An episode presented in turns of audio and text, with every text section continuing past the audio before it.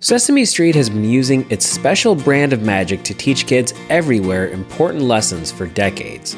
Today, we go behind the scenes of Sesame Street with Sherrie Westin, who explains their approach to content while families around the world adapt to life during a pandemic. We can reach children who are not in school. There are millions of children all over the world out of school in need of educational content and we can provide them with messages of hope and of helping them deal with anxiety and helping give parents those tools and resources as well. Sherrie tells us stories about how many of the Sesame Street initiatives came to be, with a particular focus on how it impacts the children who need it most here in the US and all the way around the world. I'm Andrew Kaufman, and this is The Strategist, presented by the George W. Bush Presidential Center.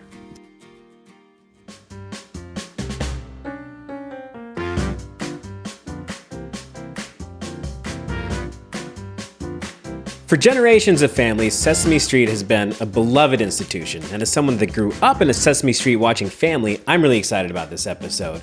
So, welcome to Sherrie Westin, President of Social Impact and Philanthropy for Sesame Workshop, the educational nonprofit behind Sesame Street.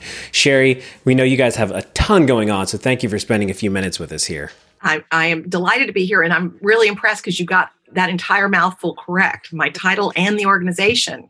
Good job. Well, I'm gonna, I'm probably going to get it wrong a few times along the way. no I'm going to call it. I'm going to flip flop words somewhere. I do it every time. Just so I apologize. Everybody will know what you mean. Yeah. so y'all are really busy right now. Oh Can you gosh. talk about some of the some of the initiatives you have going right now with uh, with COVID taking over our national discussion? Absolutely. I mean, listen, it's, you know, Sesame Workshop, as you said, is the nonprofit that produces Sesame Street around the world. And, you know, people know Sesame Street. They love Sesame Street, but I think often they think of it as a domestic television show. They know we're educational, they've known us for years, but they don't understand that the workshop is an is a nonprofit organization creating educational media like Sesame Street all over the world, not just here, and that we do so much more. I mean, we are creating content to reach the most vulnerable children around the world, not just television. You know, it's everything from um, curriculum and storybooks and lessons, uh, working directly with service providers. And then, of course, using the power of media to reach children in many cases where they have no other access to quality early education. And that can be television, it can be mobile, it can be radio, it can be, you know, any form of digital, and it's high tech and low tech um, because it's whatever children have access to. So, as you can imagine, right now, um, you know, we've had a long history of helping children overcome really challenging issues, whether that was HIV and AIDS in South Africa, you know, focusing on girls' education in Afghanistan, um, right here at home, doing major programs around autism or parental addiction, you know, particularly helping children overcome traumatic events. So as you can imagine, you know, this pandemic is one of the most traumatic events anyone could go through and especially impacts children. So we're spending all of our time, even though we're doing it remotely, which makes it much harder, creating content specifically to help families and children um, deal with and cope with and understand the impact of COVID 19. And, um, you know, these are all free resources, they're all over the world. And it's it's tough, but it's so important. And and and I will say, I have to, you know, I'm I'm working so hard. It's exhausting and as it is for everyone. And it's challenging, but I'm so grateful that I'm able to work on something that that can help make a difference. And if ever there was a need for sesame, you know, and the use of media because we can reach children who are not in school. There are millions of children all over the world out of school in need of educational content. And we can provide them with messages of hope and of helping them deal with anxiety and helping give parents those tools and resources as well. Right, because so many parents have to be struggling right now too, and and I know we've put out content trying to um, provide parents with resources during this time that they can use with their kids because their parents aren't professional teachers, and they're in a position now where they they're having to not just teach their day to day lives, but teach them what's going on in the world in a way that's not going to upset them when the parents themselves are probably very upset. Sure. I mean, it's so understandable. This is so daunting for every age, but parents in particular have to be able to model for children how to handle challenges like this. Um, creating routines for children, even though they're at home, is so important. And again, um, just making sure that children know they can talk about these issues. It, it, varies depending on the age of the child, obviously, and the impact on children, you know, varies greatly depending on the age. But it, it's so important that children are able to engage with caring adults and that's more important in times of trauma than any other. And well, y'all have some some really cool content that's both aired recently. Like we, there was recently a primetime special, Elmo's Playdate, and coming up uh, a town hall. Can you talk about how y'all decide these are the things you wanted to do, and more about the what these projects are? Of course. Well, you know, Sesame Street, we're always there for families, and and we have created a large um, body of work, and it's called Caring for Each Other. So this initiative is um, both online resources, broadcasts, like you mentioned, the Playdate, Elmo's Playdate, um, materials that help parents provide comfort and manage anxiety, um, create routines and foster playful learning. So all of this is is about giving parents the resources and tools they need for children, but also for those to be catalyst for engagement between adult and child. Because again, that engagement is the most important thing. And then, as you can imagine, some of that content varies around the world because we're doing this in over 20 languages. Um, some of it is adaptable everywhere, and some of it is, is created specifically for that region. We're doing a similar special um, in the Middle East mm. for Ahlan Simsim, which is our, our broadcast. It means Welcome Sesame.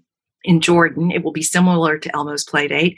And we've now finally, um, thrilled to say, received funding to do the same in South Africa, in Bangladesh, um, in other places around the world because uh, we always create local content in their language, um, reflecting their customs and their their um, culture, but the needs are the same in terms of content for adults and children during this time.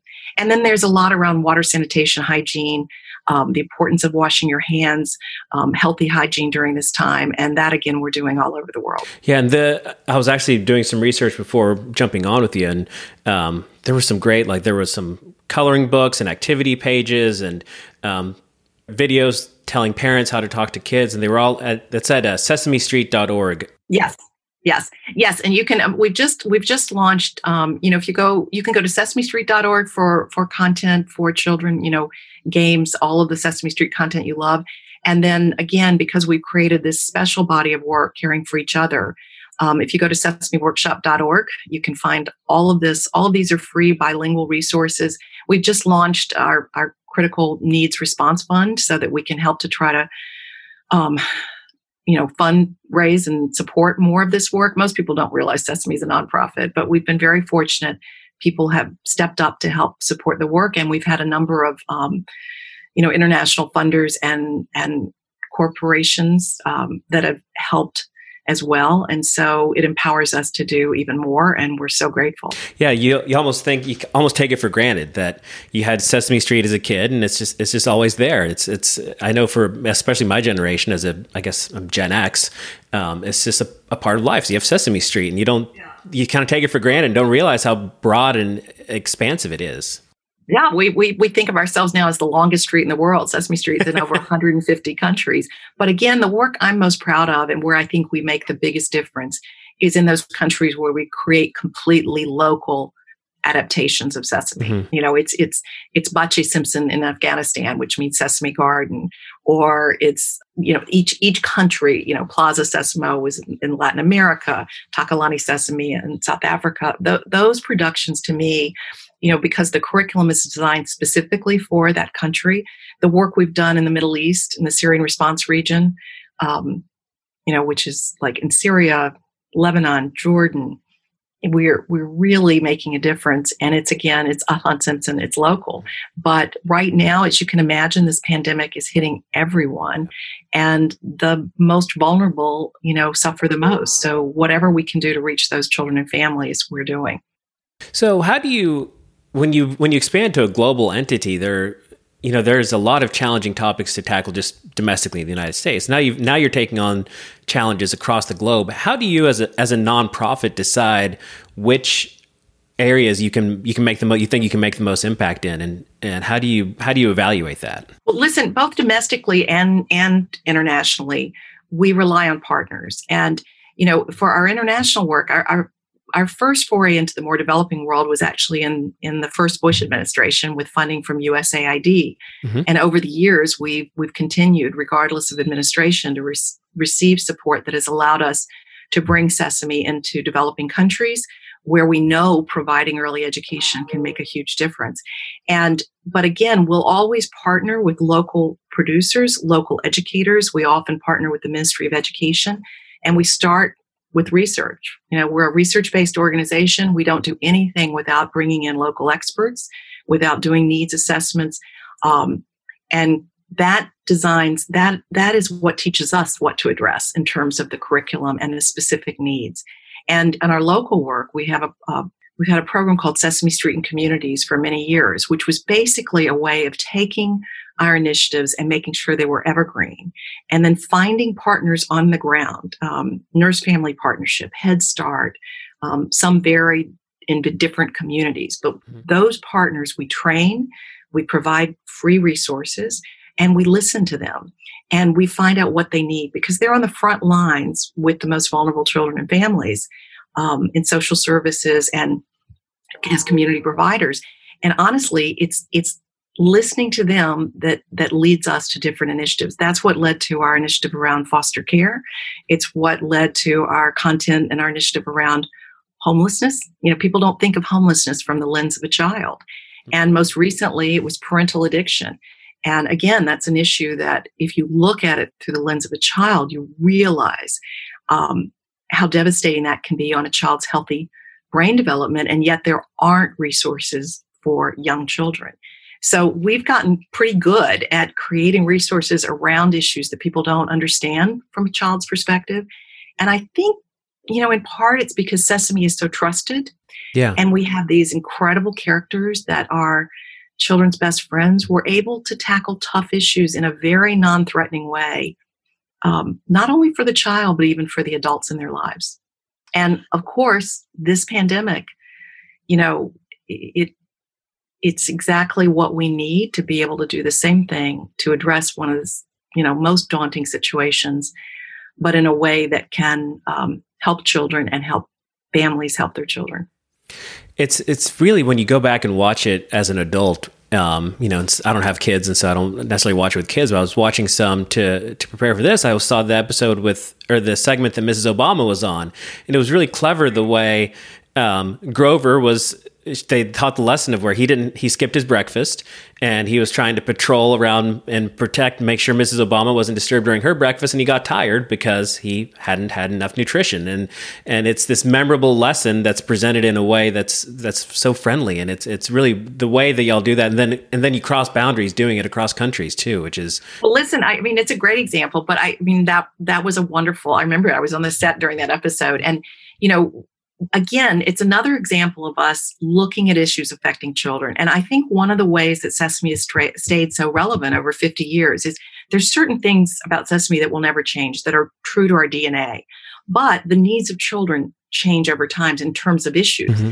And when the childhood obesity crisis became so um, prominent, we started doing a program called Healthy Habits for Life. To you know, Elmo could help teach children to eat their colors, not just, uh, you know, to mm-hmm. eat broccoli. Like um, Cookie Monster started eating um, healthy foods in addition to cookies and mm-hmm. teaching that a cookie was a sometimes food, but fruits and veggie, veggies were an anytime food. So when Mrs. Obama created her own initiative around, I think it was called Let's Move, um, addressing childhood obesity, it seemed like a perfect fit. And that's what led to her doing that episode. And um, you know, it, it, again, it was perfect because it was her issue, but it was something that was completely consistent with Sesame's Healthy Habits for Life initiative. Mm-hmm. And um, you know, I the other thing I would would add in in having um, prominent individuals and even and celebrities on the show, as we always have, is it works on two levels. You know, you're it appeals to the adult um, because of the celebrity, because of the guest. Um, but it also is a valuable lesson for a child. And, you know, I've been at Sesame so long, like over 20 years, but I still have these aha moments. And when I think now about the prescience that Joan Ganz Cooney had creating Sesame Street 50 years ago, you know, because she had this hunch that if an adult were watching with a child, the learning would be deeper. And that's why she added celebrities and humor and parodies and musicians um, so that it would appeal to the adult as well as the child. And when you fast forward, we now have all of this neuroscience to prove that the way a child learns is through engagement with an adult. And as I mentioned earlier, that it's even more important to help mitigate the damaging effect of trauma on a young child is more engagement. So the fact that we appeal to adults as well as children makes us that much more mm. effective in creating content to help children through these issues because it's you know in success it's it's a tool for that engagement with the adult as well as the child well and especially as you when you look at the topics that y'all cover start to get pretty complex and um, you know, I know, I know a lot of y'all's passion areas that you're passionate about are, are areas that Bush Center is also passionate about. I think I'd be remiss we didn't talk a little bit about Afghanistan. Oh, I, I would love to. That's you know, Mrs. Bush uh, um, and I both feel passionately about Afghanistan. In fact, we're both on the Afghan Women's Council, and um, you know, so proud to be a part of that. And she's been such a huge champion. You made a um, a special character for that audience, right? Zari, is that yeah. right? Yeah, I love. I'm glad you raised this because it's one of my favorite examples. Um, you know, in Afghanistan, as I mentioned, we have a production called Baghch-e-Simsim, and that means Sesame Garden in Dari and Pashto. And one of the key curricular goals in Afghanistan is girls' education because so many girls are not able to go to school. And this is again the power of media. We can reach them through television, through radio. Even in a country like Afghanistan, there is significant penetration. I think we're reaching about 70%. And there are about um, there are about four million children, less than five million children under the age of five. And at last count, Baghch-e-Simsim was reaching almost four million, which is incredible impressive. through radio, through television. And in countries like Afghanistan, there really is high viewership with an adult as well, watching together. So when we're trying to reach young girls, we're also trying to inspire them to create role models and to create examples so that they have um, the possibility of thinking of um, dreams they might not have otherwise considered. But it's so important that we also reach young boys and show them that it's okay for girls to go to school. So when we started creating the production, the very first Muppet, we wanted to be a girl, and her name is Zari. She wears her hijab and her school uniform. She loves to go to school. Um, she has a little brother, Zeerak, and so that gave us opportunities for uh, Zeerak to look up at Zari to model, um, you know, a strong young girl and a little boy who admires her. And then we do, if you remember watching Sesame Street, they're often live action segments too. Mm-hmm. And so in those live action films, for example, we would have an Afghan father helping his daughter get ready for school. So again, you're showing that, you're modeling that. And my favorite thing about um, this production, we'd always do research, we measure our impact. Um, to see how we're doing, and the research in Afghanistan shows that little boys who te- who watch test almost 30% higher on gender equity, saying they think it's okay for girls to go to school, um, that they think it's okay for girls to have different roles and responsibilities, which is huge. And um, because we re- receive our funding from the State Department, the U.S. State Department in Afghanistan, um, the State Department also did research, and it was qualitative research, but it showed again and again fathers saying they had changed their minds about sending their daughters to school because of watching Baghch-e-Simsim. Wow. that thought, is impact. Right? And you realize, I mean, the power of media and Muppets. My, my theory is it's because it's non threatening. I'm not waving my finger and telling a father he should send his daughter to school, but he's seeing it in a very non threatening way through a children's show. Um, but if we can change the attitudes of boys and men and inspire young girls um, you know, I really think we can plant the seeds for societal change. And that's, again, the power of, of Sesame. It's an incredible story when you when you look at that because that, that country has had so many challenges with um, the Taliban and how they had how they had treated women over and you know women that weren't and girls that weren't allowed to go to school or go to work. And um, every inch that, of progress that you can make just makes such a big impact. And it's really that's it's impressive to hear the numbers there. Yeah, I mean I remember one of my one of my favorite um, memories or events, you know, at Sesame was when the Asia Society awarded us with the Game Changer Award because of our work in Afghanistan.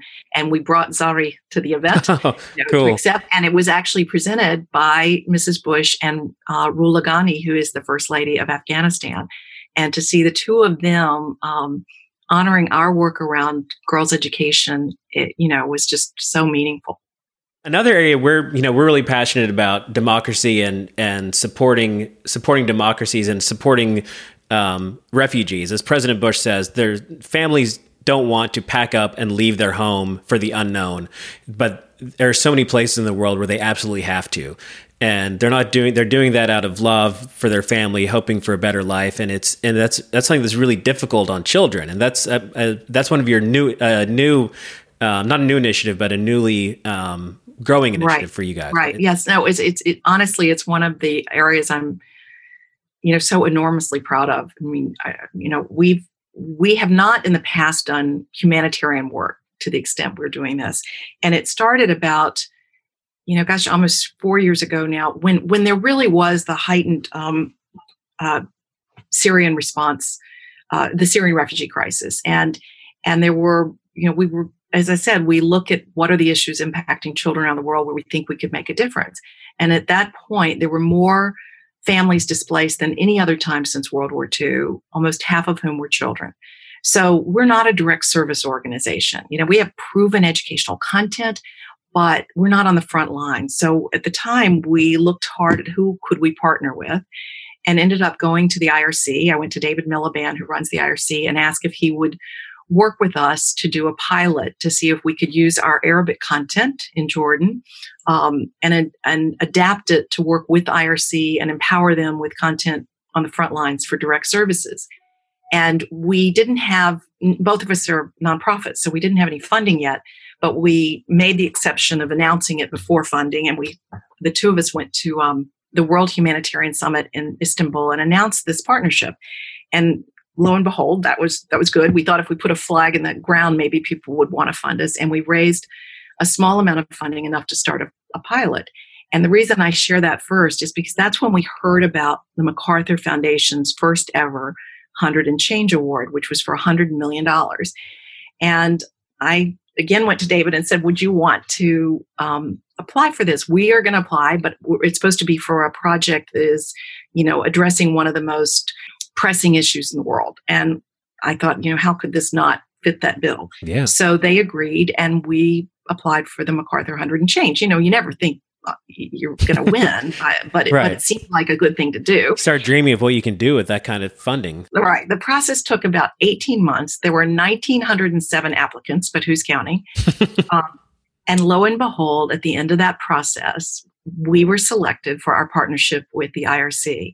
And that grant, you know, it's a five year grant, but that enabled us to create the largest early childhood intervention program in the history of humanitarian response. Wow. And it's not only creating new content for mass media, Ahlan Simsim, which is on television, um, mobile, you know, every platform to reach children throughout the Middle East, but it's also creating this content so that we empower the IRC to do home visits, learning centers, health clinics, all with this new Arabic content to help children and families affected by the um, Syrian crisis. And I think the most important thing to, to mention here is that, and I'm sure it's another reason why we were fortunate enough to be selected, is in humanitarian response, less than 3% of all aid goes to education. Hmm. And a tiny sliver of that is to early education. So when you think of displaced families, um, it's it's almost understandable. It, it, these used to be short term crises, so so your aid went to shelter and saving lives and nutrition and safety, and of course, sure. But these are now long term protracted problems, and if we're not investing in education, how can these children growing up in these situations possibly have the skills they need to thrive, you know, much less rebuild their societies.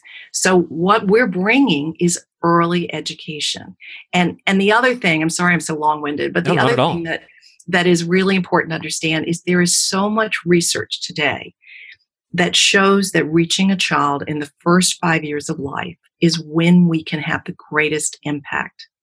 So if we're not providing content for those young refugees, for those young victims of, of these crises and in, crisis settings, we're not giving them the same opportunities to really thrive. And and it's um you know, I think it's one of the most powerful things we've ever done. Now, I'm also thrilled to say that after, you know, really less than one year, because of MacArthur's investment, and you know, they they were investing in our ability to create a model that could be replicated. You know, in success, it was not just for the children in the Middle East, but it was to transform humanitarian response, to shine a light on this this need and this potential so that others would invest in early education as well. And the Lego Foundation did just that. And within a year, gave a second hundred million for us wow. to deepen this work and expand it to Bangladesh to the Rohingya crisis. Mm-hmm. Uh, again, these are five year grants and we work with partners. So right. it sounds like a lot of money and it is, and we're enormously grateful, but, but it's, it's, you know, it means you still have to look to raise the money to sustain the work and for us to keep going. And then another topic that we're both passionate about is is military families and and it's not just the service member who serves. Right. their entire family serves and their entire family is impacted by everything that happens. Can you talk about some of your work with with military families? Yes i mean military families uh, that's another project that i'm you know have always loved. We we started back um, you know at the time when we were at the height of deployment and and we realized i mean this literally started from a new york times front page article that said that you know the number of of families with young children who were facing deployment, the, the parents, and often multiple deployment. And it just it was it was about seven hundred thousand, I think, that had very young children, and there were no tools or resources for families with young children, and that you know led to our first military family initiative. It was called Talk, Listen, Connect.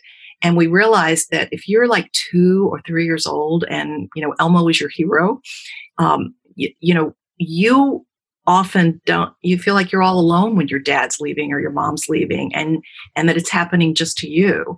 And we also found that parents often didn't talk to their youngest children about it. They just didn't think that maybe they should at that age so it started with dvds of like elmo's father was leaving um, and all sorts of materials, uh, books, um, content. And we partnered with the military, and it was all served on Military One Source. So every every military family had access to these materials. Mm-hmm. And I have to say, it was so powerful, and it led to our, you know, our ongoing work with military that that is happening even today. The next phase was about um, changes about a parent coming home injured or changed. And in that, Rosita's father came home in a wheelchair. And again, we created so much content, um, so many resources. It led to when families grieve, if a parent doesn't come home at all. And today we're working on transitions, on uh, military families moving back into civilian life. Um, we're working now on COVID response for military families, on uh, materials for caregivers. It's it's just that there is so much opportunity. And again, so often people aren't looking at it through the lens of a young child. So I'm really proud of this work, and we we will. I think we'll always be working with the military. Well, that's that's the great value of Sesame Street is that it's such a reliable place to go to find resources to have these difficult conversations with kids, whether that is mili- uh, a military transition or the COVID nineteen yeah. crisis well, or a refugee. You can imagine. I remember anecdotally people telling me that you know, okay, my son loves Elmo and um, my husband is being deployed and we watch the dvd together and for the you know and elmo's dad is leaving and now um, you know it became a catalyst for my husband to talk about it with with my son and it you know we had of course we had real research to show that too but but it, it made so much sense that it became this incredible tool to help children understand they weren't alone. And you know it's it's similar to our autism initiative. I mean quite frankly it was because the military family initiative that when we started looking at the increasing numbers in autism that we thought boy if we can have this much impact with military family community which is a fraction of the number of, of people who have a child with autism what could we do there? And again i think creating see amazing in all children and Julia, the first ever autistic Muppet, mm-hmm. and all of the resources for families with children with autism to help them cope. But but as importantly, to help all children be more empathetic and more understanding by learning why Julia is a little bit different. Yeah, that's true. Like, because because kids naturally kind of they they notice differences and they don't they haven't necessarily developed that sensitivity to to treat it in in, in a in a way other than right. to.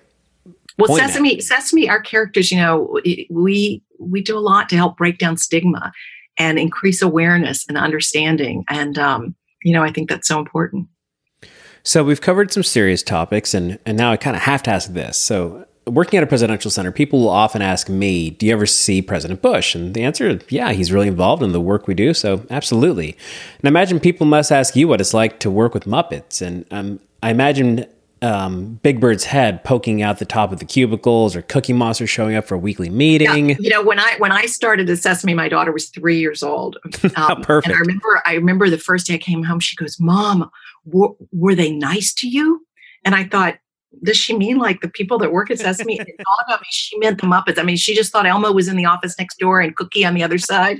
You know, um, listen, I've had the enormous privilege of serving in the White House, and I was in Bush 41, mm-hmm. so I show my age.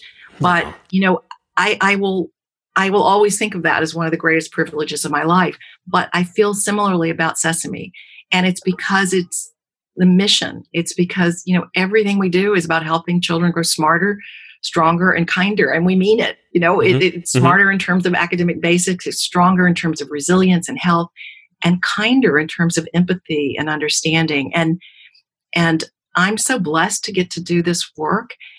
And I work with these incredible like-minded people who who feel the same. Um, and, and, yes, I get to hang out with furry characters. And listen, having done a fair amount of like public appearances where I have a Muppet at my side, and you may not see the puppeteer below, I, am like a three year old. I can forget that there's a the, that there's a man down there with his hand, uh, you know, mm-hmm. in Elmo. Uh, so it, it it is so much fun, and they are so talented and so quick and clever, and and our Muppeteers feel the same way. They love that what they're doing makes a difference. You know, each and every one of them is working so hard right now from home. You know, it's not easy doing production remotely. Even that special we talked about, you know, that isn't easy. What we're doing in in Jordan, the production, uh, the studio is shut in Jordan too, and we're, we're everyone is trying to do whatever they can in the most creative ways. Um, because we know there's a need and it's pretty it's pretty rewarding. I was I read an article the other day that some of the the puppeteers are, are enlisting their family members to help when they need an extra an extra hand, literally an extra hand to control literally, literally, part of the puppet. Yeah, there are two handed puppets. Yes, you don't think about these things because the product the special was so well done and the production was great. You wouldn't you wouldn't know that it was done. You know, well, it's funny. You know, we had Anne Hathaway and we had um, Tracee Ross Ellis and Lin-Manuel, who Miranda, whom we love, who, who's a huge Sesame fan and um, was on Electric Company, so he's part of the family. But um, but I had friends tell me that who had young children that part of the um, value was not only that you were including lessons and you were just hopefully giving children, you know, and families joyful opportunity in the special, but that young children who didn't really want to do Zoom play dates and didn't really understand all of a sudden saw that Elmo was doing them and it made it okay. Yeah. So I thought that was a, a, a nice um, outcome too. Yeah, that was, that was, it was a really clever idea. It was really, really well done. So as, I guess as a closer, we always ask our, our guests um, kind of one closing question. And so I think for you, we're going to throw out at you, what are, what are we as a nation not talking enough about that we should be talking more about? Well, you know, I'll, my answer might have been different if it weren't for the pandemic, but but mm-hmm. I think actually it could be the same. I, mm-hmm. You know, I would say, you know, the hardest thing about what we're going through is is even though we say we're all in this together, and um, you know, there's there's the virus doesn't doesn't judge anyone is vulnerable. You know, we also know it's not really the same impact. And as as with all crises, the most vulnerable are the most hurt, and that often has the greatest impact on women and children.